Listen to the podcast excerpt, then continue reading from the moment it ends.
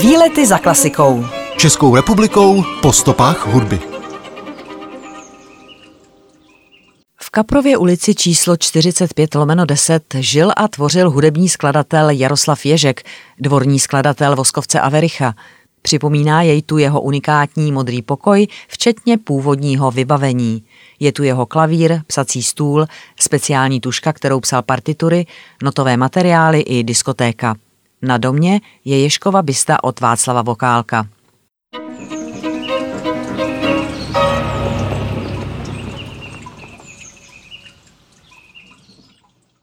Český skladatel, dirigent, hudební improvizátor, dramaturg a klavírista Jaroslav Ježek byl autorem taneční, divadelní, filmové, ale i klasické hudby. Hudební inspiraci čerpal především z jazzu. Mezi nejznámější a zvlášť populární patří jeho hudba k divadelním hrám a filmům legendární dvojice Voskovec a Verich. Jaroslav Ježek se narodil v roce 1906 na Pražském předměstí, tehdy samostatném městě Žižkově v rodině krejčího Adolfa a matky Františky. Od dětství trpěl šedým zákalem a tak navštěvoval Hračanskou školu pro nevidomé. Prodělal také spálu a téměř ohluchl, navíc měl nemocné ledviny. Roku 1921 se rodina přestěhovala do družstevního domu v Kaprově ulici, kde v prvním patře získali dvoupokojový byt. V roce 1923 se Ježek pokusil složit přijímací zkoušky ke studiu hry na klavír na Pražské konzervatoři, ale komise jej s ohledem na jeho chatrný zrak nechtěla přijmout. Poté, co komisi předvedl vlastní klavírní improvizace, byl přijat ke studiu skladby. O rok později složil již úspěšně přijímací zkoušky také na obor klavírní hry. Ježek se stýkal s mnoha mladými umělci své doby, například s E.F. Burianem, Vítěslavem Nezvalem, Joe Jenčíkem a především s Jiřím Voskovcem a Janem Berichem, s nimiž pak vytvořil nesmrtelné trio. Ježek skládal hudbu a Verich s Voskovcem psali vtipné, inteligentní texty.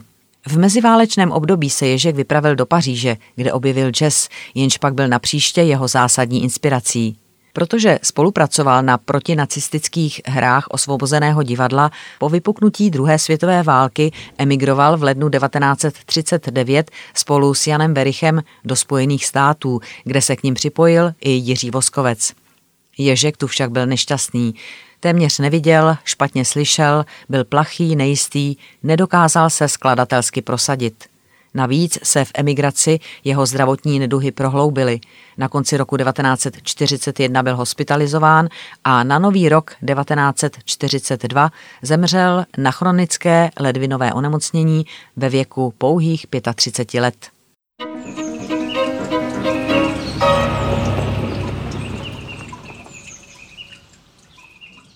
Nejznámějším písním, které obdařil hudbou, patří například Tmavomodrý svět, Hejrub, Nebe na zemi, píseň Strašlivá o Golemovi, Šaty dělají člověka, Klobouk ve křoví, Život je jen náhoda nebo Babička Mary.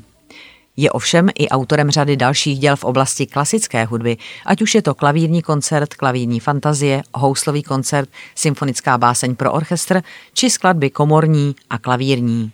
K nejoblíbenějším a nejhranějším Ješkovým skladbám, ať už v klavírní či orchestrální podobě, se řadí jeho Bugatti Step. Skladbička, která vznikla na podzim 1930 původně k divadelní hře Don Juan and Company a která se díky tanečnímu charakteru, ale i zároveň nesmírné virtuozitě těší velké oblibě dodnes. Jaroslav Ježek se nechal inspirovat vozem značky Bugatti, který vyhrál závod na Masarykově okruhu v Brně v roce 1930.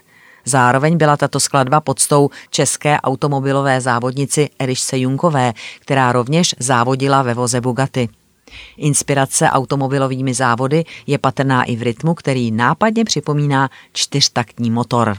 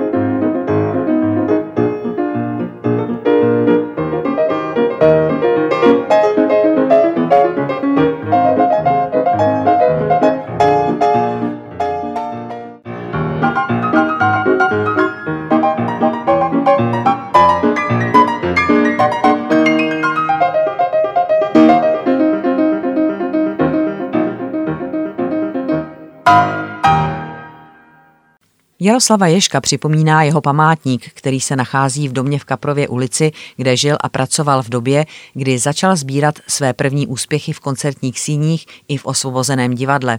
Na domě je umístěna Ješkova bysta na červeném mramoru od sochaře profesora Václava Bokálka. Pod bystou je pamětní deska s nápisem V tomto domě žil a tvořil Jaroslav Ježek. Samotným památníkem je tzv. modrý pokoj, který je součástí soukromého bytu, zachovaného v původním stavu z počátku 30. let 20. století. Pokoj byl v modré barvě zařízen speciálně pro ježka ztrácejícího zrak a zařízení interiéru ve stylu funkcionalismu na přání skladatele navrhl v roce 1926 jeho přítel, architekt František Zelenka, který byl též autorem scénických návrhů pro osvobozené divadlo. Pokoj se zachoval s původním vybavením a od roku 1983 je v něm umístěna expozice spravovaná hudebně historickým oddělením Národního muzea Českého muzea hudby. Modrý pokoj, stejně jako ucelený soubor dokladů Ješkova tvůrčího odkazu, zůstal uchován díky péči skladatelovi sestry Jarmily Strnadové a matky Františky Ješkové, která jej po celou dobu války udržovala v nezměněném stavu a čekala, až se Ježek vrátí. Po válce byla urna se skladatelovým popelem převezena ze Spojených států amerických do Evropy a v modrém pokoji byla umístěna na desce psacího stolu až do 5. ledna 1947, kdy po smutečním aktu v domě umělců byly jeho ostatky uloženy do pomníčku nad urnou Ješkova otce na Olšanských hřbitovech. Interiér pokoje, včetně moderního elegantního nábytku z černě mořeného dřeva, se nachází ve stejném stavu jako za skladatelova života – k vidění je tu mimo jiné také originální Ješkův klavír, černé křídlo Stanway s notovými materiály, knihovna a diskotéka. V pokoji se nacházejí rovněž některé osobní věci Jaroslava Ješka, například dalekohled, divadelní kukátko, brýle a psací souprava, včetně výjimečně tlusté tušky. Na zdi visí housle vyrobené ze syrek, které tu bývaly již za Ješkova života. Od roku 1990 se na slavného skladatele též odkazuje a jeho jméno nese v Praze sídlící konzervatoř a vyšší odborná škola se zaměřením na jazzovou a populární hudbu. Výlety za klasikou Kaprova ulice na Starém městě v Praze spojuje náměstí Jana Palacha s náměstím France Kavky. Ulice je nazvaná podle Pavla Kapra z Kaprštejna, který byl v letech 1565 až 71 primátorem starého města Pražského a vlastnil tu dům u tří kaprů. Ulice patří k nejstarším pražským ulicím. Ve středověku tu vedla důležitá cesta z tržiště na staroměstském náměstí k Vltavskému brodu u dnešního Rudolfina. Dle všeho poblíž brodu býval i nejstarší dřevěný most. Zcela jistě tu ovšem byl přívoz, který v těchto místech existoval až do konce 19. století. Výlety za klasikou. Českou republikou po stopách hudby.